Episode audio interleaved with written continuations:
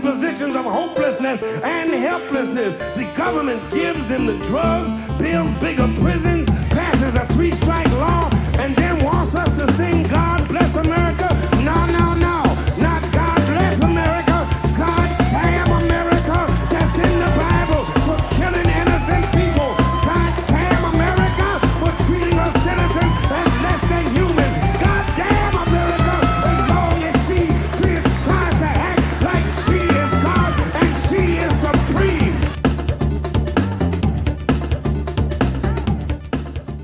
Okay. Um, you know what? I want to start off this episode by promoting our Patreon, which is something I feel like sometimes I don't do enough. Don't uh, assert myself and try to promote our little show here. Uh, but the reason I'm saying that is because you know last week when I was in Vegas or whatever a few days ago, and we talked, I feel like we got we got we made some really good points, and I think so as well. I think it's a good episode. I think we really fleshed out some of the complexities of uh, what's going on in the discourse right now, and I really think if people like are, are our fans and they're on the fence, go check that shit out. I think you'll enjoy it. And the reason I say that is because this whole this is the only story. Like we're going to just be talking about Israel and Palestine for a minute, right? And you know, there is a cycle to podcasting, and I feel like I really got out some of what I wanted to say, and it would be redundant to do it again on the weekend episode. And I'm looking at our set list here, and I'm like, you know what? This one's going to be a little bit goofier. There's some real dumb shit happening. It's going to be funny, but I, I, I don't know. I don't want to repeat myself, but there's just stuff that we were talking about that's been rolling around in my head, like uh, about the like politicized mourning and stuff like that. That I think it was good. So that's it. That's my plug. Listen to this week's episode for the smart stuff and prepare yourself for the dumb stuff. Hello, everyone. It's Pod Damn America. I'm Jake. That's Anders. Anders Lee here. There's Lee here. I think this is our Um, first uh, bi-coastal, fully bi-coastal episode, right? Yeah, the project is uh it's it's in full effect, man. We're we're like the entire country now. We're I'm yelling at you over 50 states, dude. Well, well, 50ish. I guess Hawaii's behind me and some of them are in other directions. True. But pretty cool though. The lower uh, 48 at least, yeah. I rolled into LA finally after my little Fear and Loathing in Las Vegas adventure. And uh it was cool, man. I listened to a bunch of desert rock, like Queens of Stone Age and Death from Above 1979 type shit, just at full volume while like driving through the desert while the sun was setting. I was like, yeah, Los Angeles. it's fucking fun. And then when I rolled into town, I was trying to do this thing. I had very, I think I had a, a couple of moments that really like taught me something about the place I'm moving to. So I was listening to all the like Los Angeles songs I could think of, like a fucking cornball, you know. Like I listened to Los Angeles by X, and then I uh I listened to I Love L.A. and I I, I told Siri on my phone to to play I Love L.A. and she played the other I Love L.A., which is by a band called Starcrawler. That's a good song, but the nerve of some modern rock band to write a song called I Love L.A. when the one by Randy Newman already exists. Let me tell you, I'm irate. That's like writing a song called New York, New York, right? Yeah. Folks, Yeah. you can't do it. So It's I was kinda- trying. Go ahead.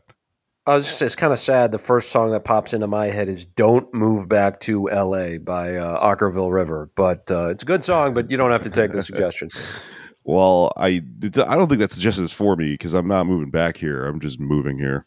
True, that's right. You can only, yeah, just don't move back. 'Cause you, if you move there, it has to be one and done. Never move anywhere else. The song uh, by Magnetic Fields, where he goes, "I'll never moving back to New York," has been rolling around in my head, making me pretty sad.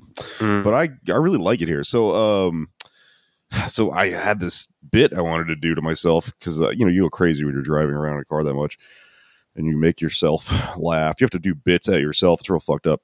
That's how you become a podcaster or a comedian. But I, I was like, oh man, you know who's fucking cool? Who's a cool go- LA vibe? You know, G and R, man, Guns and Roses. So I was trying to time it to where Welcome to the Jungle would play as I was rolling into the place I was staying. Nice. But the thing is, I got stuck in traffic.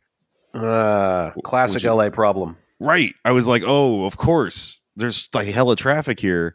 And the song played out and then it kicked over to something that I had been listening to, which was appropriate to the part of the country I was in back then, which was when I was in the Gulf Coast. For some reason, I listened to this song about 20 times in a row while I was losing my mind. Cheeseburger in Paradise by the late Jimmy Buffett. Nice. So I rolled up to to this house just blasting I like mine with lettuce and tomato which is unfortunately a banger. I, I hate to uh, inform you Zoomer kids that probably listen to our fucking show don't even know what that is. Somebody my parents listen to. Jimmy Buffett has made somewhat of a comeback among Zoomers, from what I gather. But Is he like a TikTok resurrection type thing? I hope cool. so. Yeah. You know? I'm gonna start TikToking and I'm gonna do Jimmy Buffett like shit. Did um, Under the Bridge come on the playlist? oh no, that's a good one. I should have done that. I should have done that and like the Goo Goo Dolls and shit. Ugh, What's but the you know Goo Goo what? Dolls one? Uh, the city I live in, the city of angels. That's Goo Goo Dolls? Wait, am I wrong? I Is that that somebody else? Red Hot Chili Peppers. Wait, what the fuck am I thinking of? I th- I'm thinking of something else. Well, you know what? I've got all the time in the world to figure that shit out now. uh, I feel like I'm living in Grand Theft Auto out here. It's fucking cool. Whoa. There's cholos everywhere. It's badass. I, the part of me is feeling more alive just by being around down ass motherfuckers and foos and shit. People are speaking Spanish to me when I buy stuff. It's real fun. I'm working on my shitty Spanish that sucks because of history. I had a conversation with my dad about that when I was in Texas about how they, they beat the Spanish out of him. Did that not happen in New York that you wouldn't uh, be spoken to? I mean, I guess it's the bodegas here are, I feel like half, if that, uh, Latin and then half like Middle Eastern. sometimes but i feel like it's happening way more out here and it's it's you know i you know what it literally might be i just saw my reflection in the laptop screen and it's i'm wearing a shirt that says elote on it so that might be it and it's Oh, nice. it's the it, the corn like the band that that font but it says elote which is corn in spanish Aha! and is also Interesting. a delicious treat that you can get out here on every fucking corner it's a it's like street corn it's fucking You do it on the cob, off the cob? El- uh elote is on the cob and it like comes with like uh like butter and seasoning and shit on it Right. and, like cr- Oh, I've shit. had it. But if you get it off the cob it's esquites Oh, so it's a different thing. Okay, because I worked at a place that would would do elote off the cob, but that's I guess a misnomer. yeah maybe i don't know i it's my understanding that it's esquites off, off the cob but like this might be one of those things where like it's both you know Yeah. I don't know. Call it. You know what, listeners, call in the show and comment on this hard hitting controversy. If you uh, if you know the answer to this, you Well, know, you the know, number. Call in. Yeah, you see the re- the reason I called it a misnomer is actually from a comment from one of our listeners who pointed out that misnomer is often used as a misnomer. It's only supposed to be for incorrect words and not concepts. That is wild as hell, and that strikes me as something that only our listeners, who are very special people, would understand. I get so mad, and then I'm like, oh, you know what? That is good to know. Fine. yeah, right. Yeah, totally. I have this exact same experience anytime somebody tells me anything. If they're correcting you, you're like, "Fuck you!" Ah. Yeah. um so uh I had a pretty wild party last night and part of it involved um how do I explain this? Putting on vampire teeth and not the kind that uh that y- like not the the dollar store coin machine kind that's just a whole denture.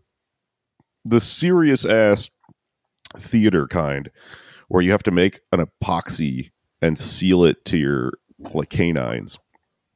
Hmm. um it's cool, but it's it's a difficult process because you have to like heat up some water and then use this little stick to take a bead of the wax and then fucking hit, hit it up in the. Th- uh, so you fucking sit there over and over again trying to do it, and you like try to keep your tooth dry when you're doing it. And anyway, long story short, I can only get one fucking fang on.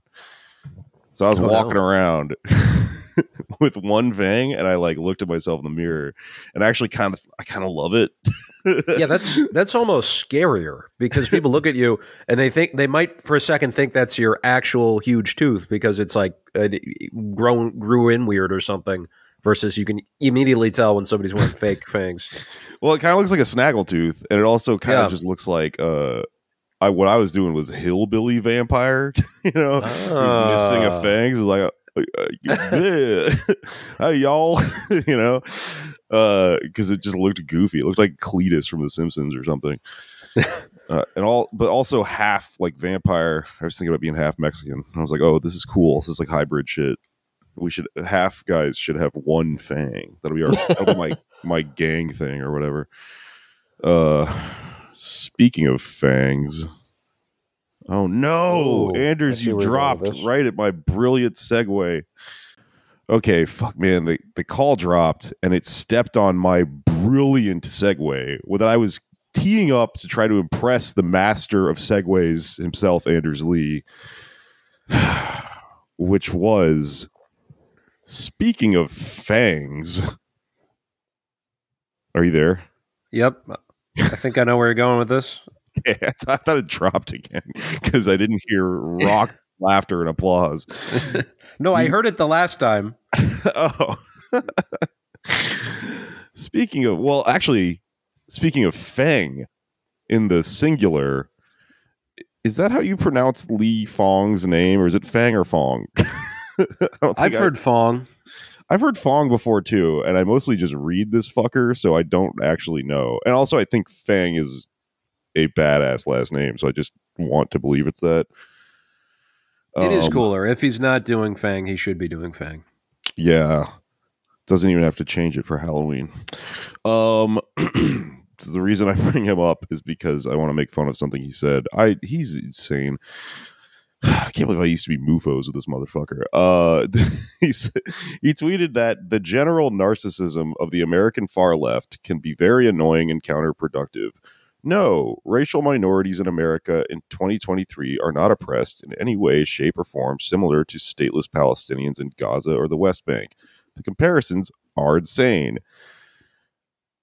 Briahna Joy Gray uh, from Bad Faith, as we all know, got his ass by quote tweeting this with a clip from an article. The headline U.S. police are being trained by Israel, and communities of color are paying the price. In recent years, Georgia has experienced troubling trends in fatal police shootings. As this un- has unfolded, the state continues to pursue a police exchange program with the state of Israel. So clearly, this it's a fair comparison to make, and I want to put my uh, fucking foot down about something that drives me insane on Twitter here. Uh, it's the uh, the rhetorical argument of are you seriously comparing these two things you hear it all the time Right. and uh it's stupid because what you're outraged about is the idea that someone would equate two things comparing two things is like normal they don't have to be exactly the same they just have to have something in common in order to be compared It's the nature of a comparison that you are looking at two things that are different. I feel like it's almost the nature of like all human thought. Right. Crazy to not be able to fucking figure that out. Uh, but yeah, no, and it's also just like an insane thing to say in a country where like black Americans live and like everything that's been happening, ha- ha- it happens. Like, are you out of your fucking mind? Have you not seen like statistics about prison and like forced labor and shit and police violence? Is, you know, to- like to call that narcissistic is dumb as fuck. So I just wanted to dunk on that guy. Well, yeah, I remember 2014. That was the uh, summer. That summer was Operation Protective Edge. Uh, and there's a, some demonstrations here in uh, the United States against that. And then quickly following that was the uh, murder of Michael Brown, and which kind of launched more or less uh, Black Lives Matter as a movement. And at the time, there was a lot of uh, solidarity um, and you know communication between Palestinians and Black Americans. Marc Lamont Hill uh, cites that as the reason he got involved in Palestinian solidarity because those two things were happening at once that summer. And for for somebody to be like, well, they're not actually, and it's bizarre for Lee, whatever, to make that point because he's always trying to like neg I quote unquote identitarians about identity politics. But th- is this not the same thing he gets annoyed at other people for doing? It's just kind of uh, just pure contrarianism. It feels like. Yeah, uh, and I think he compares things all the time when they serve his you know weird point of view. Right. Even historians, it's I've noticed this. Any historian maybe not any, but many historians, whatever subject they study, they will get livid when you try to make any historical comparison to another point in time, like the present, which is some would argue the point of history.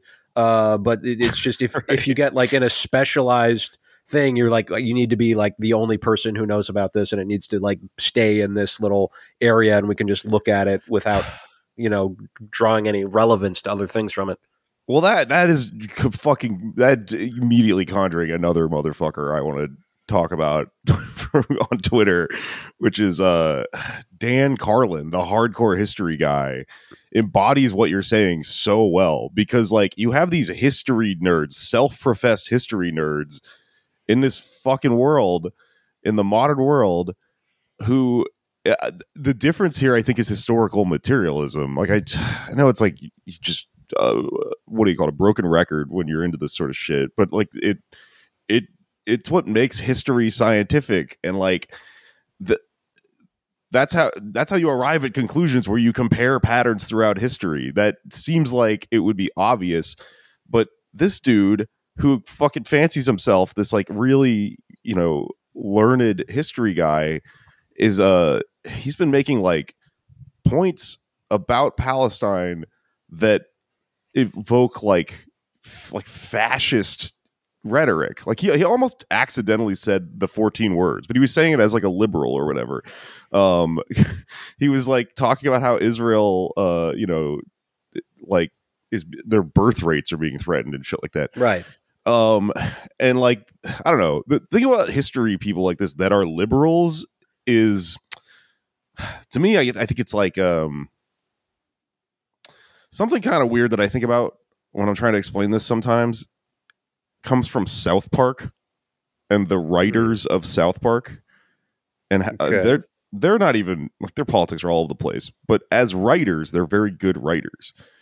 They are good at putting a story together because they they're they're one neat trick or whatever that they they did like a video about years ago is a story should be a because therefore thing, not a then then thing. And I think liberal historians like Dan Carlin are then then people. Like he's just telling this massive epic tale as if it's just a bunch of random shit that happened that isn't fundamentally like connected in any causal way, you know? Right. I don't know. Yeah. And it is just a purely racist point to be concerned about birth rates like anywhere. Like we're talking about literal babies. Like that, I just don't know how you can. If like as you said, that's a 14 words point if you say it about the United States. But if you say it about Israel for some reason, like that's acceptable and like a genuine concern. Yeah, I wish I had his tweet on hand. Or maybe I'll look it up. But um, you just reminded me of that with what you were saying. I don't know. Um, and then fucking who else? Sarah Sarah Silverman. this is a funny story. She uh she was high. She she was high when she did this.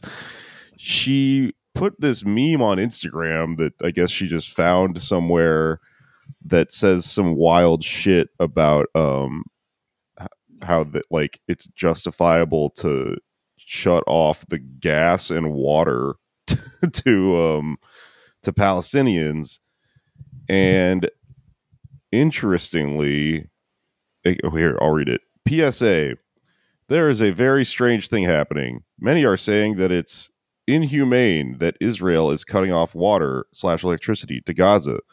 Israel made it pretty simple release the hostages and we will turn it back on. Instead of pleading with Hamas to release civilian hostages, which include babies and toddlers that are politicians, cough, cough, cough, AOC, calling Israel inhumane. oh, there are politicians, cough, cough, cough, AOC calling Israel inhumane. If that isn't enough for you, Israel does not need to supply Gaza with these resources, which they do for free. oh my god. Oh, they should be thankful that they were supply them for free if well, Hamas, that's, that's, like telling someone in a prison, like, I give you the air conditioner, there's no air conditioner, I give you the water for free from the toilet or whatever. Right. And they love to cite like the amount of, you know, uh, supply they send to, to Gaza, but what they don't mention is that it is, it is way, way below the need. So they never mention that, still say, like, we sent, you know, 15 tons of rebar to the Gaza Strip, but they don't mention that they actually need like 50 tons yeah, no, they're purposely keeping them in like terrible shape. yeah. Uh, if Hamas didn't spend million, billions of dollars on terrorism, they would be able to build the infrastructure to support themselves. So she's doing like kind of like an avocado toast type argument. um, uh. but anyway, so she got quote tweeted and dunked on I'm sorry, folks. The Twitter report is almost done. I just, you know, I love that goddamn website. uh, she got dunked on by our, our Brooklyn Comedy's own Marcia Belsky, who, uh, shout out. Yeah, shout out. I'm a fan. I think she's cool. She unfollowed me recently, but it, I, I think I was. She's probably right. Like I was a, I was a bad edge lord you know 10 years ago when i moved to new york and i uh, i think i think i remember saying something that pissed her off and i think that i was probably wrong about it. So if you hear this marcia that i'm wrong please be friends with me again. But it's you know what? Totally fucking cool i'm gonna go out on a limb and say i agree with marcia about whatever the thing was. I, it, I think it might have been we were both wrong. I think i was i was an edge lord and she was a lib and then we were both just being dumbasses because that was the paradigm of politics at the time. Um some but bullshit. She, she has a uh, song she did for Comedy Central, which is which. If people don't know this part, then the Sarah Silverman response tweet seems insane. But she has a song she did for Comedy Central about how NASA gave female astronaut Sally Ride uh, 100 tampons for the mission. Um, yeah. Just assuming that a woman would need, uh, they didn't know how many to give her. Um, And so in Sarah Silverman's response, uh, she's like, You do have the tweet? Okay, I got it. She said, Oh, fuck yeah. I took that down. I put it in stories from someone. Realized it was a mistake to post in the stoned fury of wondering where the hostages are in all this madness. NASA gave Sally Ride 100 tampons. so this is like hundreds of thousands of people are reading this, not knowing what that sentence means. But that's that's like if I was responding to you and I was like, "Oh, totally, man. Listen, I didn't mean to take your sandwich out of the cooler. Yo, I have a girlfriend. Like, it's I'm I'm trying to like, you know, give you an all uh, olive branch here by by doing your own like catchphrase back at you or whatever.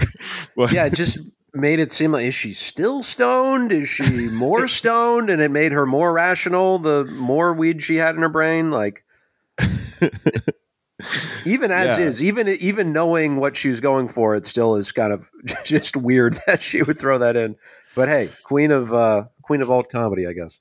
Yeah, I mean, she has had like um incoherent politics forever. Um, I remember God, there's a number of things that she's done over the years that I like when I was younger and kind of dumber. Like I was oh kind of into. I thought it was maybe a good point. Some of them are really bad points. Um, she, I'll rattle off a few. She made a joke that pissed off the Chinese government one time, and uh, they, I there was like a talk show appearance where someone from the CCP came over here and was like, uh, because she does like edge lord shit. So she was doing like a like a joke that played on racism, and I can't remember, you know, this far back whether I think it was hack or whether I think it was hilarious. Like th- it could be either one. Those jokes really go either way, depending on fucking context and everything. But the uh, this is where I think she was probably in the right. Is that the CCP guy was saying. You, what you should do is in this country have comedians register their material with the government, which is like what they did in the Soviet Union, which is what gave us Yakov Smirnoff. And uh, it, you know, this is like from a free speech perspective, like a thing where you go, yeah, no, that's bad, right? Um, she raised a bunch of money one time by doing a benefit during the Obama Romney uh camp uh presidential what do you, contest or Election? fuck. Yes, that's the word I was looking for. uh, when it came out that Mitt Romney, I think he he or like someone in his party or someone in his, cam- his campaign or something, I think it was him. His family owned a ranch in Texas called N Word Head Ranch. Mm. Uh, and so she made a big spectacle out of it and did a benefit and raised money. And I remember thinking, yeah, that's, that's funny. That's you took the the controversy and made it cool, right? On the other hand, I have seen her share as, and this is consistent with dumb comedian who thinks they know about free speech politics. She's shared a lot of those articles about how free speech is dead on college campuses because someone was triggered or whatever. Hmm. Articles that, like, if you read Dark Money, you know are like directly funded by the Koch brothers and shit. Um, why? Just all over the place, you know. For the record, Uh, it was uh, Rick Perry. Oh fuck. Texas. Okay, you're right.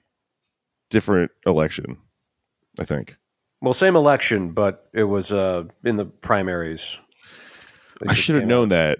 I have a Rick Perry T-shirt where he's uh, inside of an upside down cross, and I'm wearing it on the cover of the actually- E6 album. In that ranch while that photo was taken. That's why he looks so evil. Yeah. Um, God, and then I guess the la- the the next here I here's how we'll do this segment. The next bozo of the week, uh, is I guess a good place to start off what we're talking about today, which is John Fetterman. Uh, until could we sa- could we save him actually for uh, Sure. like go through the list? I do have another bozo I want to tackle, and that's what's who's uh, the next bozo of the week, Anders? Sh- Shaun King. Oh yeah, Is that his real name? who knows? Who knows? Know. He has had mystery. some. He's had some bangers uh, lately. One was, and and I credit this to him. Uh, it was technically posted by his wife, um, but it definitely seemed like something he like put her up to. Maybe he operates her account. I don't know, but he was just like staring at the out the window. She posts a photo of that on Instagram and says, "I snapped this picture of Shaun King yesterday. He was about to write his first post." about the Palestinian Israeli conflict. Uh, post, not not article, not essay, not book, uh, but a post. Which it's it's silly even if you're writing an article to be like I'm reflecting on what I'm going to put into print. But this is literally a, a Instagram or Twitter thing he's going to send out. Um, sitting on the couch in his office, gathering his words, research, and videos, suddenly got up and went to the window. He was overwhelmed by it all and just needed a moment to breathe and reflect. Oh man, it's so funny. He looks like ah, there's a meme. He looks like a certain SpongeBob meme or something that I can't quite conjure, but like just the vibe of trying to look that thoughtful is so fucking funny. Yeah. who the fuck? Who the fuck is Shaun? I remember like years ago when I was like first uh kind of getting really radicalized by like the the Ferguson stuff and Mike Brown and all that shit. I remember thinking like you know I'd read something he'd write and I think oh, this is kind of okay. This is like an interesting like person, and then over the years it's just become so clear that he's like a weird scam artist. Yeah. We might have to do an episode about his entire thing because yeah, it's it's impressive. Uh, that he's Shaun able to- King follows me. Shaun King, come on the show and talk to us Oh. and Theo Chino and Paolo. Man, that would be the dream team. But uh, he tweeted, I think this is today, um, or no, this is on Instagram. He has a photo of one of the hostages, Natalie Raanan. He says Hamas has just freed the teenager Natalie Raanan and her mother. I'm grateful. As I said last week, Natalie and her family have been supporters of mine and protested police violence in America alongside us. Also thankful for the Qatari government for helping to negotiate this. Dozens of us worked frantically behind the scenes the to help make this possible. I spoke to Natalie's family this afternoon, and they are anxiously awaiting more updates. Cut to Fuck. the family is contacted about this, and they said they had no idea who. They still have no idea who Shaun King is. What the fuck? Their first exposure to Shaun King is in this post about her daughter being saved by Shaun King. Also, like with that original thing where he's like looking thoughtfully out the window, preparing to post. So the narrative of this whole story is that like he learned what Israel and Palestine are three days ago, thoughtfully looked out a window, and then posted so hard that he like resolved the conflict. Well, I think he was looking out the window and uh, because he was really trying to think of how to not compromise the security of the this operation he was involved in, right? Because he has to carefully word these posts so as not to compromise, you know, the safety of these hostages, which is was clearly put in his hands. yeah, no, he's uh he's he's he's like a fucking special agent or something. He's the only one that can pull it off. Um, okay, hold on. Bozo of the week. Let's go back to one. Dan Carlin. I found the post. Here's what he said. Palestinian leadership has once again made a decision that will in no way improve the lives of their people. There is no positive outcome for them here, parentheses, except to personally bolster their chances to stay in power. They have hurt their cause slash causes and increased the suffering in Gaza. That's like one of the insane things he said. Uh, he was really his big thing is um uh th- that oh by doing this they have dug their own grave sort of thing like you should have done nonviolent protest like it was just insane because there's so many fucking problems with what he just said that like historical context would explain what he's getting wrong. How does he not know like how you're a fucking history guy. How do you not know like how this came about to begin with? Fucking bananas. Yeah. bozo of the week. Uh should we, should we do cornel west?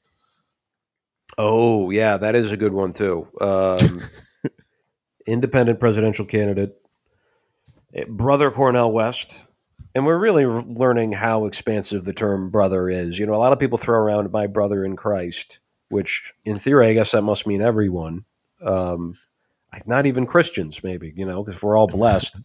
Uh, and he uh, apparently one of his brothers is Harlan Crow, the billionaire right wing donor who gave money to uh, uh, Clarence Thomas, and uh, apparently gave the max donation to Cornel West. I think there's an obvious, you know, reason behind this. You know, it, it at least appears like that's to much like you know, Republicans would donate to Nader in like 2004. Uh, you know, to potentially divide uh, Biden's vote share. Um, but Cornel West at first refused to take to uh, to give back the money, and now is um, he gave it back. And it's funny how quickly he can just change his mind on things. Like he's flip flopped on so many. He's he's only been running for president for like three months, and this time, and you know, he announced pretty early for a third party candidate. Usually, it's not until like the February of the election year. Um, but he got he he had this tweet where he was like he eventually concluded by saying, "As a jazz man, I decided to give it back." what does that mean? He was like, "I am friends with this guy. We're chill. We hang out. He's misunderstood. Yes, he has Hitler statues, but he also has Stalin statues to just remind himself of totalitarianism." Um, but he's a good man and an anti-Trump Republican, and you don't get that, and I'm not going to apologize for it. But I will give the money back because I'm a jazz man. He's saying that realpolitik is kind of like tickling the old ivories, you know. I guess so. I guess that's the point. he's I he, like he's saying he's he's like improvisational or something. That's what that meant, right? as Yeah. a jazz man. yeah, I mean, I guess that's how he's justifying this entire campaign, which is now an independent campaign. Um, it started out moving for People's Party, which is not a party yet. Went to the Greens. Now he's independent. Um, I guess because he realized he's going to have to get through the Green Party presidential primary, which would in- involve like you know hobnobbing with state Green parties, um, which you know not the most fun, but he he wants and he says he wants to go out to the people and but that kind of defeats the whole purpose of what I was hearing like a couple months ago this whole campaign was supposed to be about which was building some kind of lasting party or structure. If he's an independent what is this what's the point what what happens after the election like what develops out of this Right. it's hard to see um but yeah I don't know. that's well, it, it, he's do, he's a jazz man though. That's why he's doing it like this. I guess he's so just playing off of our everyone else's. I don't know, man. That's crazy. Um, he does that shit a lot though. He always makes me laugh when he's on like Bill Maher because he'll be on like David Duke or something, and he'll be like, "Our liberal brothers and sisters." Ah, conservative brothers and sisters. Ah, neo-fascist brothers and sisters. And it's like, don't don't say that part. oh, goddamn. Cornel West, you're the bozo of the week. Um, open invitation I've- to come on the show for real.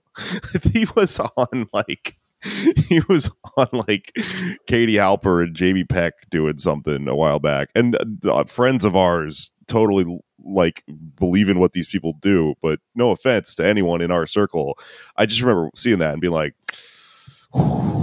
This guy doesn't have a chance. you shouldn't be that easy for us to get. Yeah, that was the moment that uh, we saw the clothes chair at Bernie's house on Super Tuesday. That for me clinched it as like this isn't going to happen. Just no, nobody with a the, who, who has a chair where they put all their clothes on it is going to be elected president. yeah, but that's it- yeah, that's I mean that's that's sad because it's like a closed chair means you're a human, you know, Yeah. you're not like a fucking elite or whatever. Um, I mean, I guess so does hanging out with us. Uh, Yes, sorry, one more bozo. uh, I like this new segment. Call into the show if you hate this segment and tell us. You know the number.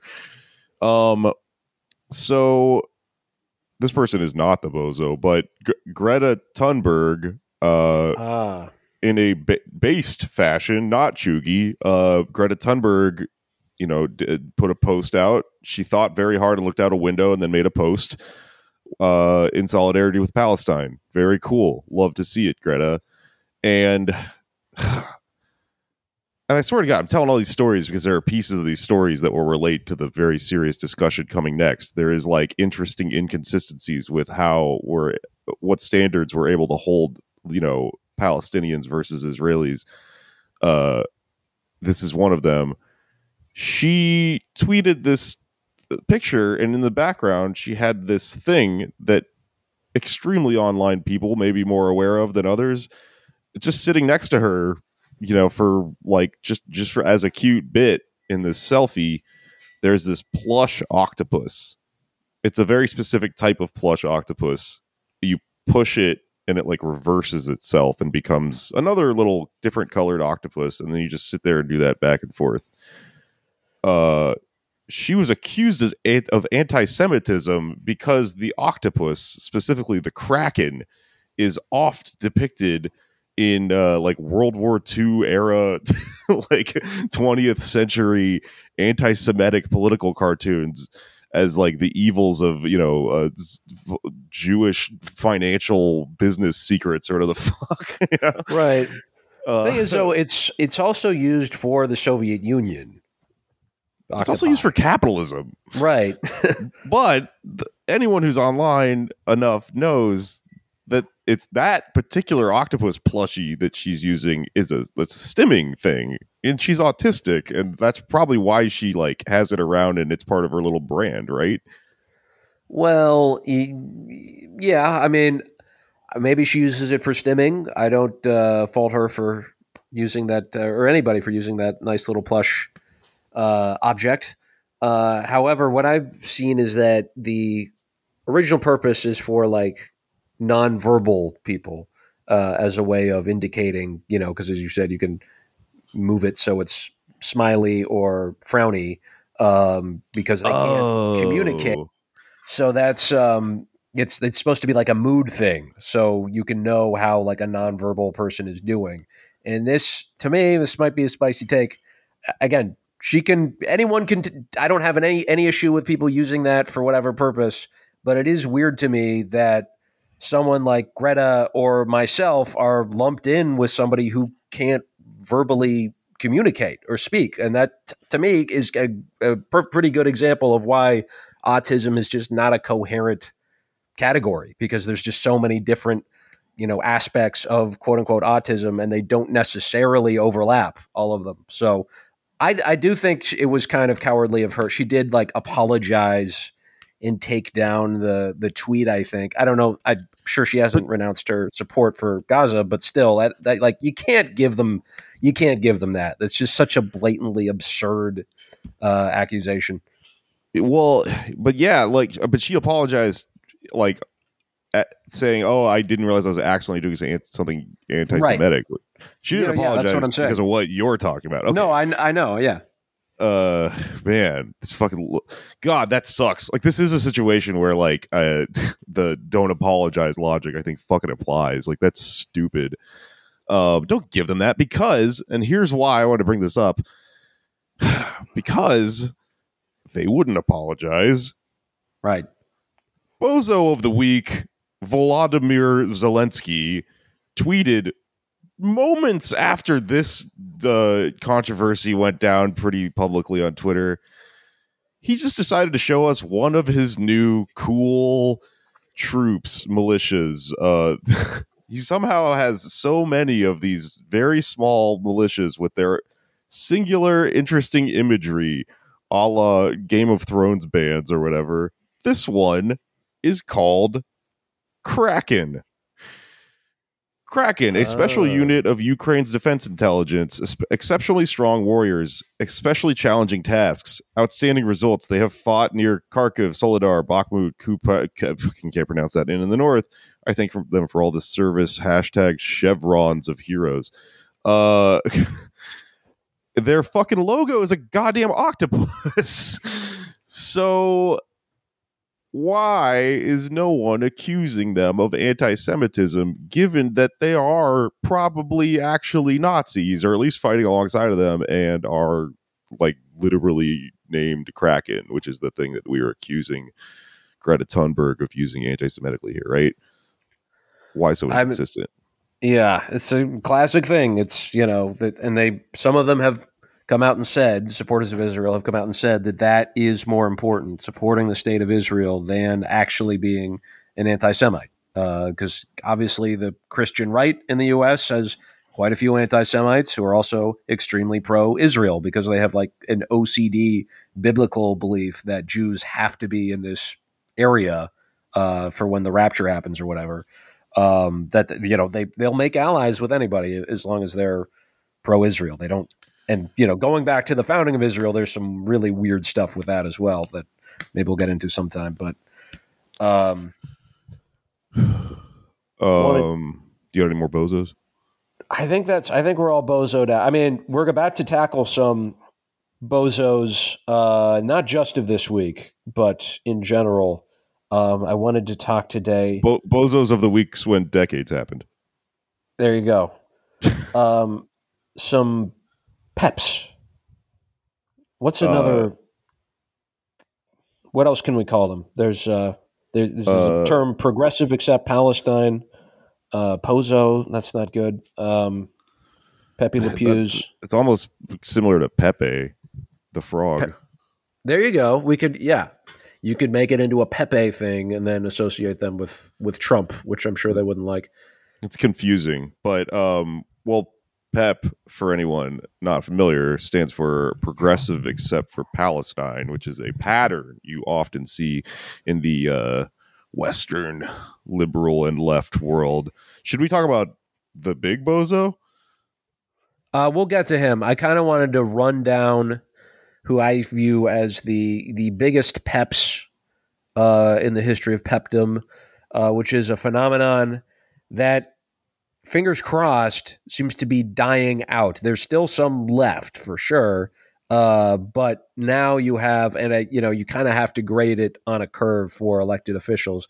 But you're increasingly seeing more and more progressives who are mealy mouthed on Palestine, which is somewhat of an improvement, you know, because back in the day, uh, you had people like Anthony Weiner, uh, Jerry Nadler, who were just uh, continue to be unapologetically supportive of whatever Israel does. Um, and you know, I think especially like 20 years ago was really when if you look at, I was just rewatching the uh, Finkelstein Dershowitz debate, and Dershowitz says at the beginning that he writes this book, The Case for Israel, to make the progressive liberal case for Israel. So he's specifically trying to appeal to people on the left, broadly construed, uh, which I think has kind of changed. At this point, they're not really trying that hard to to convince like you know, liberals really. They don't really need to convince people like Biden or Hochul or whatever, but for like, you know, the mainstream, like the uh, the the median Democratic voter, Israel, I think has kind of given up on trying to uh, trying to win them over because they've just unapologetically given money through AIPAC to conservative Republicans in many cases. Um, I think they have genuinely alienated American liberalism. Um, but that doesn't mean that there aren't s- still some of these peps lying around. Uh, two that I mentioned Jerry Nadler, who is still in Congress from New York City. He's somebody who uh, supports the Green New Deal, uh, very, was an early supporter of same sex marriage, also, even the support of the Iran deal. Uh, however, he is a staunch Israel supporter. Recently, he tweeted uh, Many have asked me, who is Jewish Voice for Peace? Their website says they are proud to be a part of the global Palestinian led boycott, divestment, and sanctions movement, uh, which, by its founders' admission and tenets, seeks to end Israel as a Jewish and democratic state. He's calling out JVP. He's distancing himself from this. There was a another incident where he was questioned about uh, Palestinian children being detained which is an issue that comes a lot up a lot for Peps. And he said, well, you know, ch- children can be terrorists too, basically.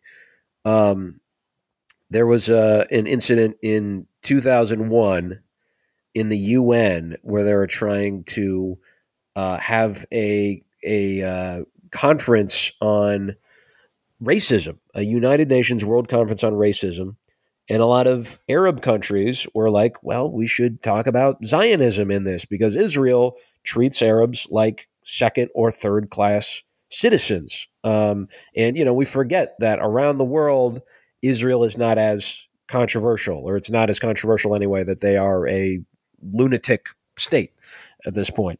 Um, and uh, Jerry Nadler applauds Colin Powell, who's the U.S. Secretary of State at the time, for uh, boycotting this and, and pulling out of this conference, um, which is just kind of a weird headline to have the United States pull out of the United Nations World Conference on Racism.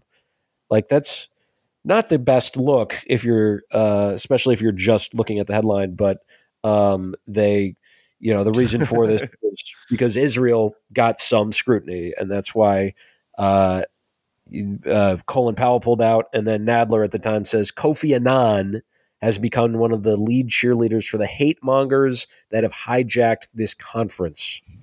Um, and they he's like he accuses the conference of turning into a damn Israel pep rally. Uh, pep is, rally. Yeah, that makes makes it sound kind of fun, but um, that'll be the name yeah. of the episode. Pep rally. There you go. Name of the pepisode, more like. The pepisode, um, folks.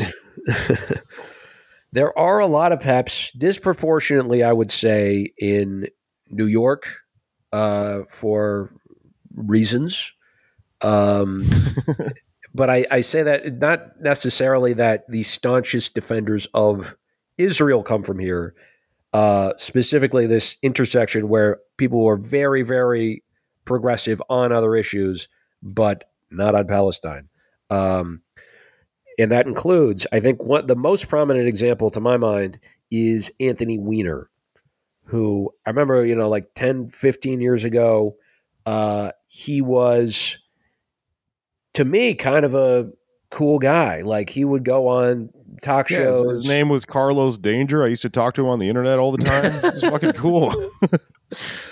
Well, I was thinking about this too. His last name, Weiner, I really do th- think there's something to the boy named Sue uh, song, the kind of the lesson of that song, which like your name is your destiny in a way.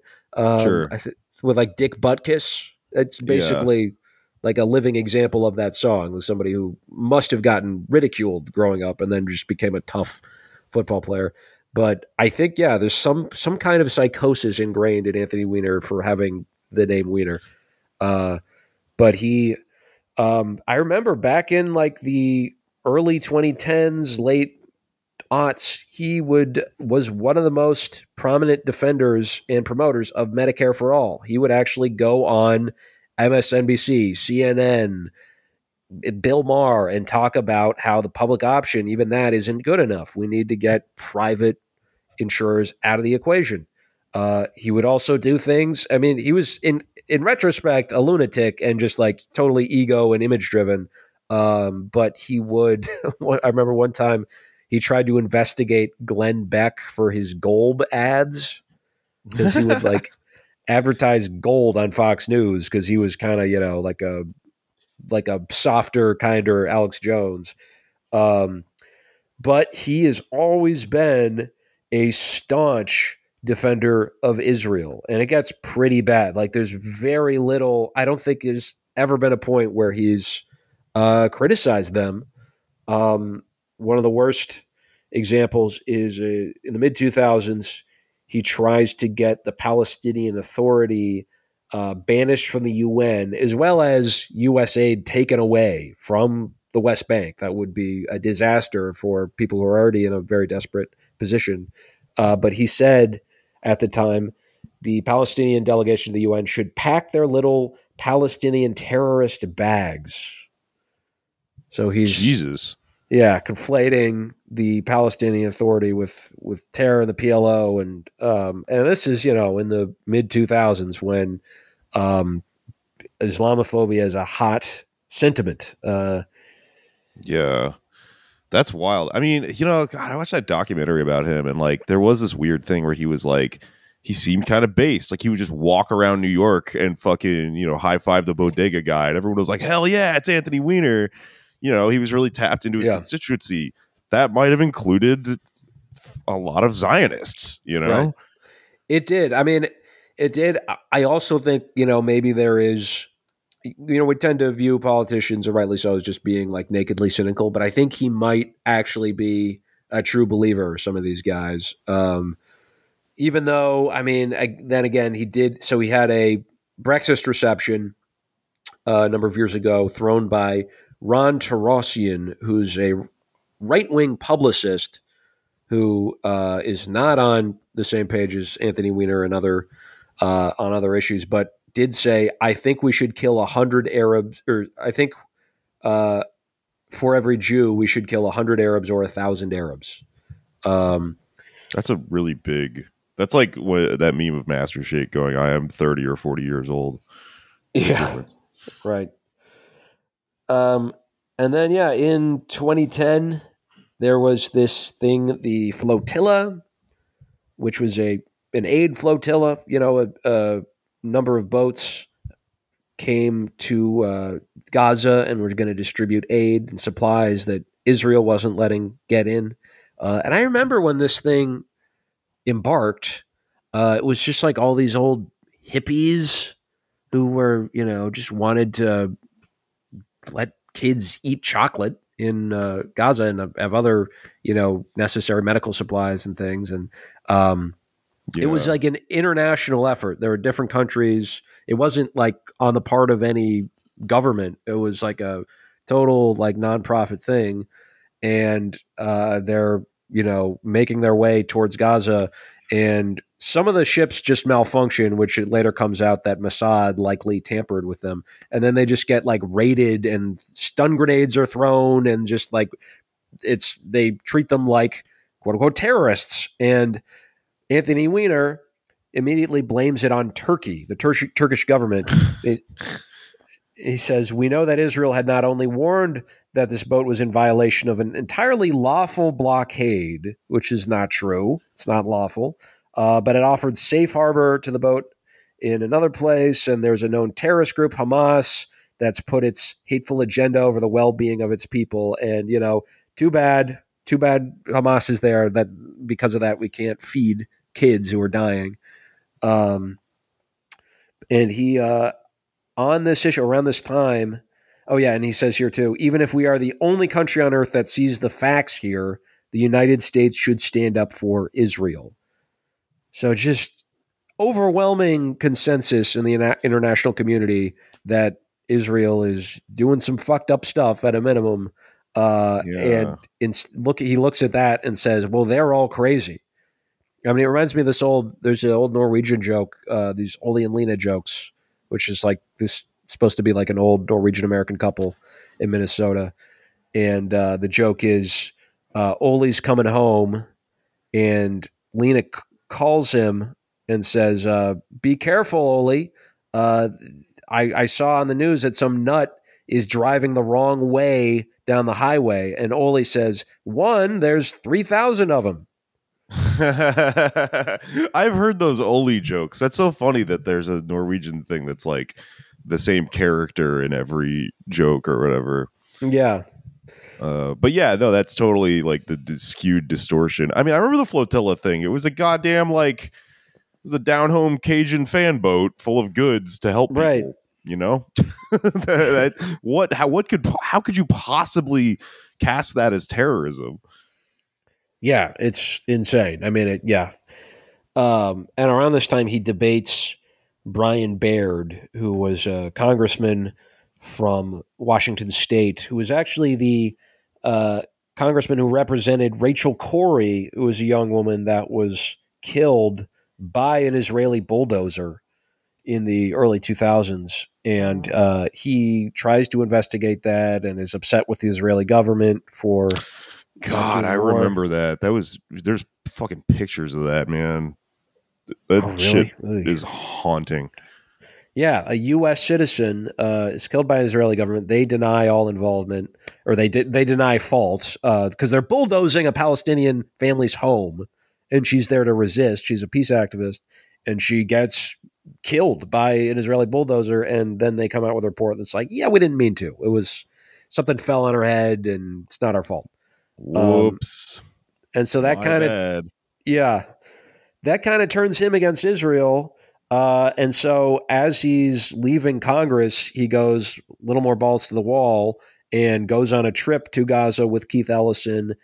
They see some despicable stuff.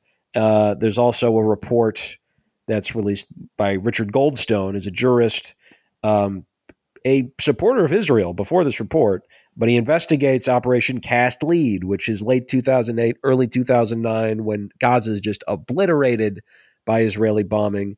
Uh, and he writes a report and he does, you know, condemn both sides, but that doesn't matter because he criticizes Israel. His name is dragged through the mud. Uh, the United States, like, officially rebukes the report. And one of his biggest opponents in Congress is Anthony Weiner.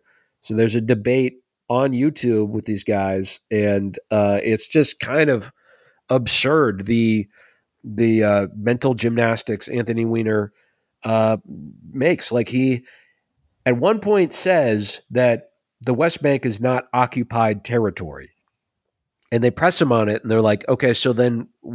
What, when these soldiers do these raids, is that not an occupation? If they're and he's saying, well, those raids they happen in Israel, and so the implication here, and he confirms this when he runs for mayor in 2013, the implication is that the West Bank is just Israel. Like he doesn't recognize the Palestinian territories at all, or at least the West Bank. He thinks it's just like Israel's land, and they're letting these people stay here. And when they conduct a raid, it's it's their sovereign territory. Well, personally, I think Anthony Weiner, you're the bozo of that week. Indeed. And, and, he went on to be, yeah, maybe it's uh, he, karma uh, is what happened to him later. Um, shortly after Yeah. this, actually. Uh, I'm Mufos with the lady who did that to him. Oh, really? yeah, no, I, I, I, I could play a little phone tag, and uh, that's how small the world is. Yeah. You know, I could get her and Cornel West in the same room. That would be interesting. Um, yeah, who else we got? There's uh, Bill De Blasio. I'll try to run through these. Uh, who, when he's elected, he comes to office in 2014, gives a speech to AIPAC saying that part of my job description is to be a defender of the state of Israel. Uh, he also attacks BDS, says they're not consistent with progressive values. Later, though, he kind of disavows AIPAC, and this is kind of what uh, we were talking about earlier, where um, they have stopped trying to placate American liberals at this point. They're just openly funding hard right Republicans, uh, and historically, they have been a bipartisan um, outfit. However, like they're giving money to Republicans in like consequential races that are tilting the balance of uh, Congress and you know helping Trump, and that's more distasteful now for someone like Bill De Blasio. Um, but he is still, and it's hard to tell if he's a true believer or not because he's someone who like understands, you know. Well, I, yeah, I don't, I don't actually don't believe anything he says because he's even on stuff like policing and real estate, housing. He was never that serious about uh, left wing stuff. He would he would gesture towards it rhetorically, but if you the devil's always in the details. Um, yeah, and he's now trying to go around to college campuses pitching the progressive case for Israel. So he's, I guess, looks looking for an ass to kiss. Um, and we have uh, Jan Schakowsky, who's a member of Congress from Chicago, uh, Skokie, and she has refused to co-sponsor the Palestinian Children and Families Act, which was uh, introduced um, by Betty McCollum, who is the congresswoman from St. Paul. Shout out, uh, who some have referred to. Our comrade Minnesota refers to her as a poop, in that she is progressive only on Palestine. It's kind of this weird s- Ay, ay, situation where, for some reason, she's like, like not super great on other stuff. But um, Jan Schakowsky is is a pep. She's a hardcore pep. She's uh, during the Bush administration was like one of the strongest critics of the Iraq War, War on Terror, and um, is you know progressive on economic issues, but uh, refuses to co-sponsor this bill, which would prevent our tax dollars from detaining kids as well as other international law violations. Uh, and she was asked about this after Sheikh Jarrah. There's uh, activists who questioned her on this, and um, they and the conversation ended up going to like, well, Palestinians when their lands are invaded, with their homes, their places they pray are invaded by Israeli soldiers and they're shot at, they do have a right to defend themselves in that situation. And and she says, "So you support Hamas?" yeah, no, it's how the, when someone has that brain thing going on, that's that's the answer you're going to get Right. Anytime you ask me these obvious questions. Yeah, it's a classic classic tactic. Um, and uh, yeah, now I guess we sh- we can talk about the big guy, John Fetty Wap, who Pep Bozo. yes, All all he wanted was a Pepsi, Dr Pepper, Pepto Bismol. I don't know. I'm trying to come up with something and it's not really working. But uh can't find a fetter man. You know what I'm saying? can't find a fertile man. That's what he'd say. Um, Yeah. Don't Uh, bother. I've seen a lot of people on like left Twitter who are like like kind of they seem surprised by this and uh I'm confused as to why people didn't take note of the fact that he was a pep when he was running cuz like he had like kind of a weird sock demi Bernie kind of crowd like he was we were he was an epic meme guy and stuff and Hmm. like uh you know people were like he's our boy and shit but his opponent sucked so hard that like yeah it was cool like i you know i like him and stuff but he uh he's just a run of the mill fucking politician, you know, who's that sometimes they're allowed to skew this way.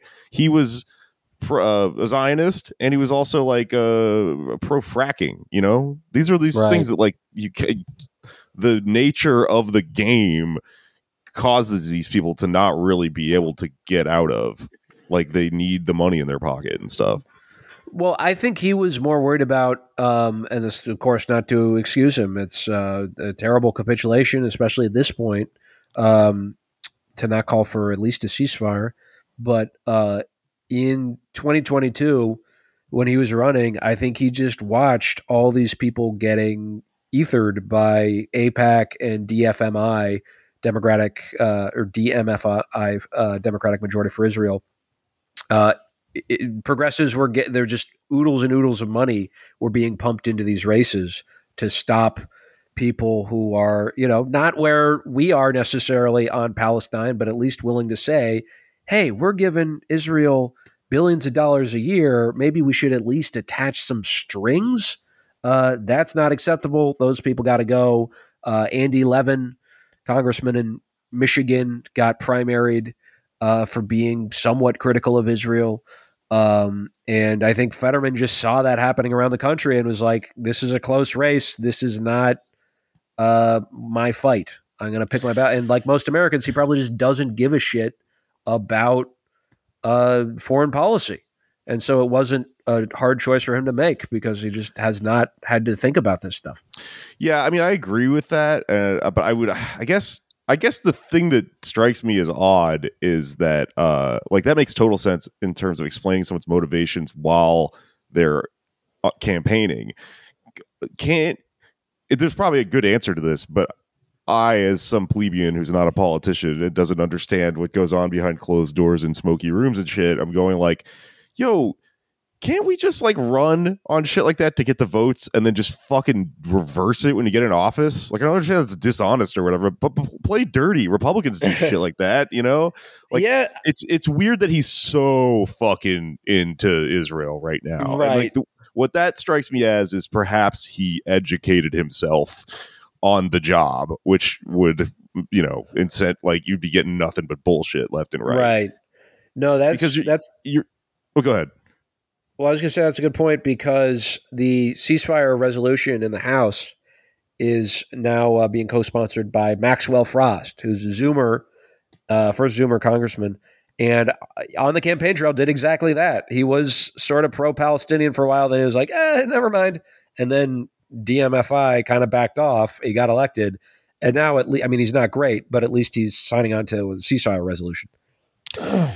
Yeah, I don't know. We talked about Jamal Bowman and how he kind of like turned around. Like you're Right. allowed to do that, but the forces that uh, at at play like you know incentivize you not to. And like you know, I I think that you you probably touched on something important when you said that American politicians don't fucking think about international affairs and like. So we read this piece uh, in Current Affairs about the Jean-Paul Sartre. Uh, I cannot pronounce his name with the French accent, so I'm going to call him Sartre. Like tartar sauce. Uh, but you know, th- there was this interesting um, uh, story about him meeting Edward Said. Is that the guy's name? Uh huh. Uh, No, it's pronounced how- said. It's pronounced Edward said. I'm not gonna. That's not true. And also, I'm not pronouncing anything correctly. I'm invoking Americanism here. Uh, but Edward Said met him and then was sort of appalled uh, that he just he was a pep. That he was you know this father of of existential post colonial philosophy that Arabs you know and would look look to for what was going on post Six Days War and all that shit when Israel was you know becoming the, what it is in the modern day and uh kind of wondering like how's there this contradiction? How are there all these like western intellectuals who seem like they just fucking go uh nonverbal you know and turn their little octopus frowny when you ask them about palestine uh and whether you know they're human beings and that there's a fucking apartheid happening and whether they have rights and shit like that. And i mean part of it i think i guess when i was thinking about this and i was thinking about like western like thinkers and stuff and well specifically people in the US I guess is uh I was just thinking about Lenin again and that thing of like you know how it's just so fucking hard for Americans to understand what's happening outside of this country because they're in the imperial core and like you're it's like looking through a distorted lens because all of the arguments you make as an American are like people tend to think of things as like a, a bunch of states that are all just like growing in comparison to each other and like oh they'll catch up or whatever they don't understand what fucking Lenin talked about uh, in State and Revolution, which you know is kind of like proto. Uh, we we when we talked about that text, we uh, we talked about how you know this is like the first time someone's almost describing like neoliberalism, like the mm-hmm. idea that the imperial core extracts from all these other countries all over the world, and then it creates a situation where we have like a really nice place to live here and don't understand where it's all coming from and uh, also you know that that causes us to not really have a lot of left solidarity because we don't really we don't feel the effects of the fucking thing that we're doing the effects all go elsewhere and they play out and they're that's you know an outcome of this is the united states supporting a fucking like a like an apartheid regime. Because it gives us you know a strategic military advantage and that helps us collect resources and stuff like that. So like you know pol- politicians are like people that go into american politics inherently aren't like us you know? They kind of like uh believe in the system a little bit and believe some of the kool-aid i think. And that's i think that's why i don't know i think it's just fundamentally like if uh, opposed to what someone's views are going into the system.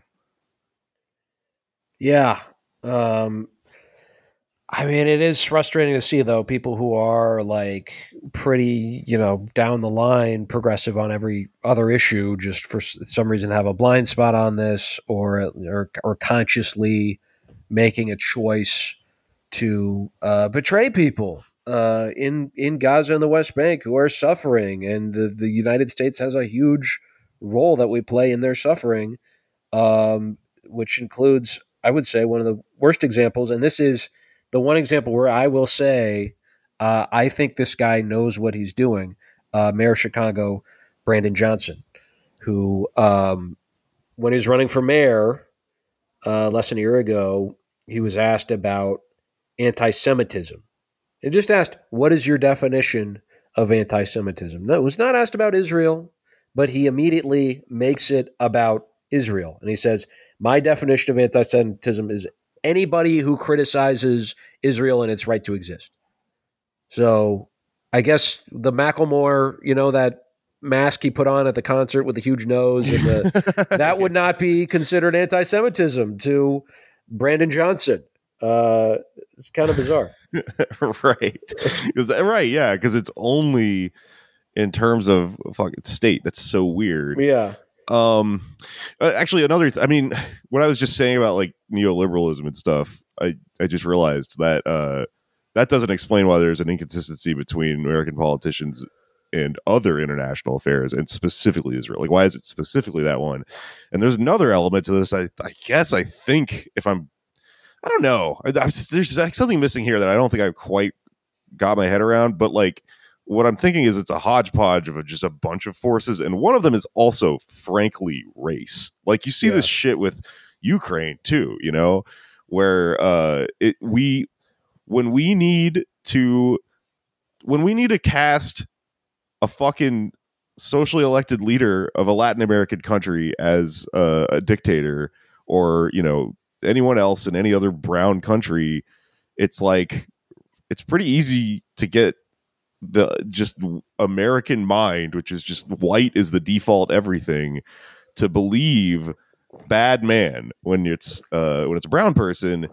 But then in the like opposite situation, we go, oh no, they're a bunch of fucking terrorist rats. you know, mm-hmm. like why are why is Netanyahu not getting this this this treatment that we give every fucking elected leader if they're brown?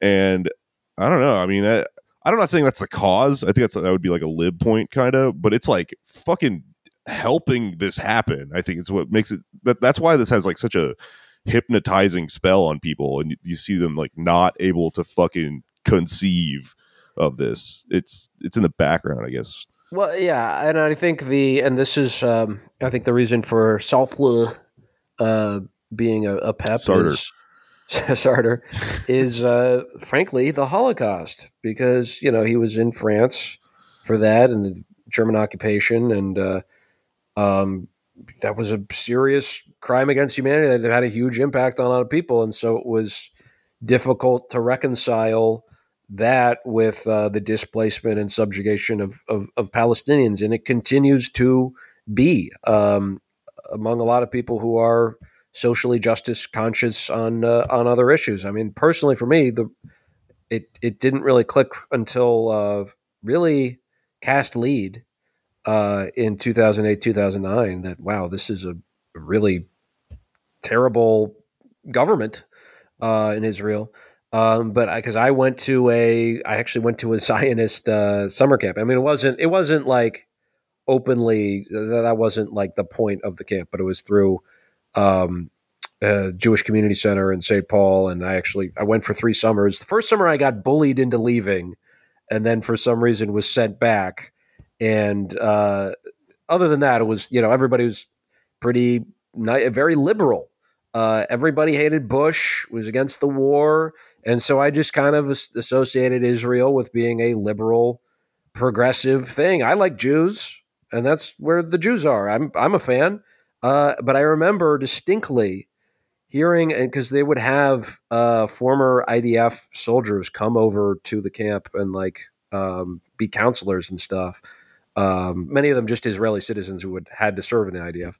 Um, but I remember one of them saying he he joked about going Palestinian hunting.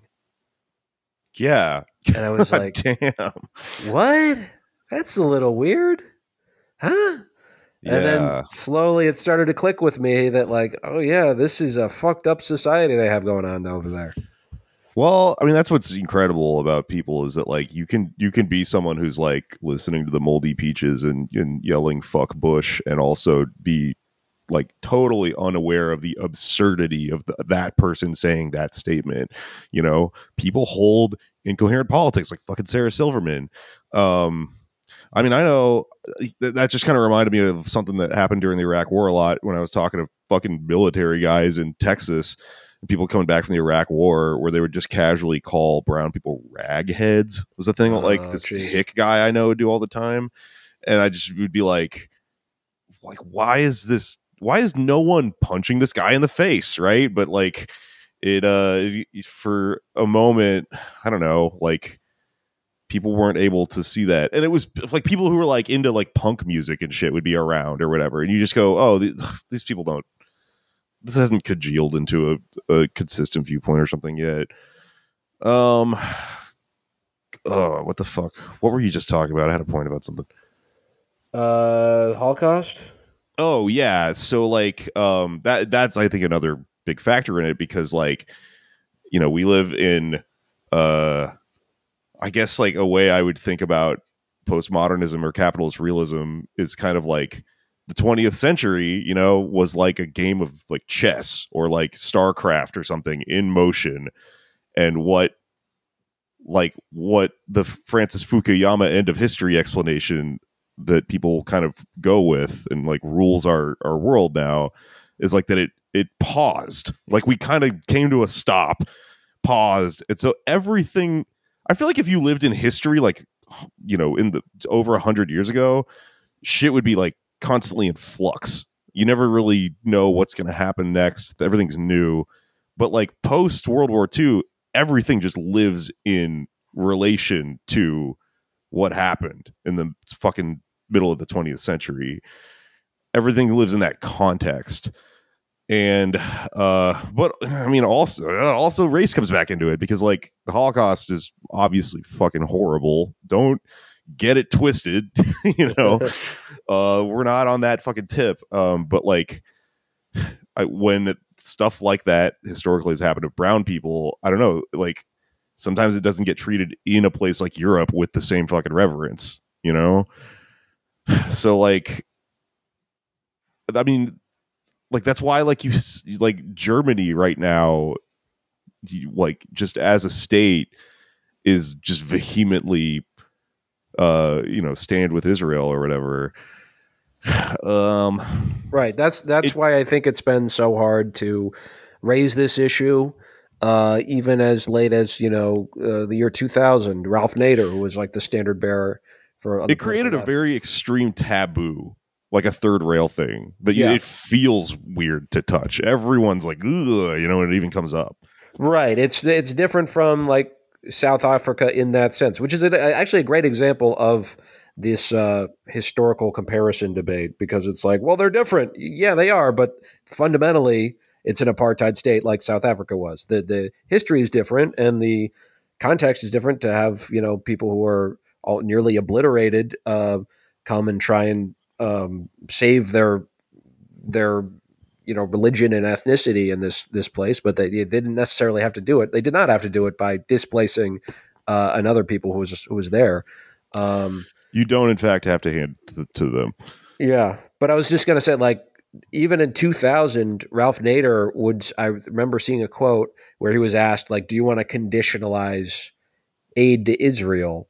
And he even that back then he was like, "Well, I think that could boomerang." So he didn't think that was a good idea at that point. And even up through the 2000s, he was like, "We have to take an even-handed, even-handed approach." But even saying even-handed, the word even-handed was a slight to AIPAC and uh, supporters of Israel because we're not supposed to be even handed. We're the United States. And I think that Yeah. is slowly but surely starting to change. Uneven handed. We're supposed to be all- all the one hand. Uh, I don't know. I don't know what the opposite of even handed is. But Uh, we're supposed to be a full fist for Israel. It's uh, even flow is the opposite of even. Can't find a fatter man. Even flow. man. All right. Is Yeah, there anything think- else you wanted to touch on? Is there any more bozos? I think, uh, yeah, I think that's. I mean, I'm sure there's many bozos of this week and weeks to come. Folks, we Um, can't reach them all. There's too yeah. goddamn money. This whole country is a bozo car. That's right. Yeah, but I think that's a good place to wrap up. Um, yeah, what Jake said. Subscribe to the Patreon. Subscribe to the Patreon. There's, there's good stuff on there, folks. I'm trying to become more business minded as we enter a new era of PDA. And, uh, you know, not business minded, obviously anti capitalist podcast, but we need to be sustainable. And your $5 helps us research bozos. Okay. Uh, la, la, la, any plugs or anything? Uh, I think that's. Uh, I, I don't have any right now. Other at Andersley here on Twitter, Dursley one, Instagram. Um, yeah, Patreon. Uh, I don't have any either.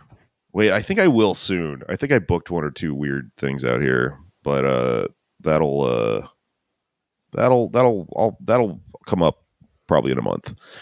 Right now, leave me alone. I am getting to know a new city. Okay, it's finished.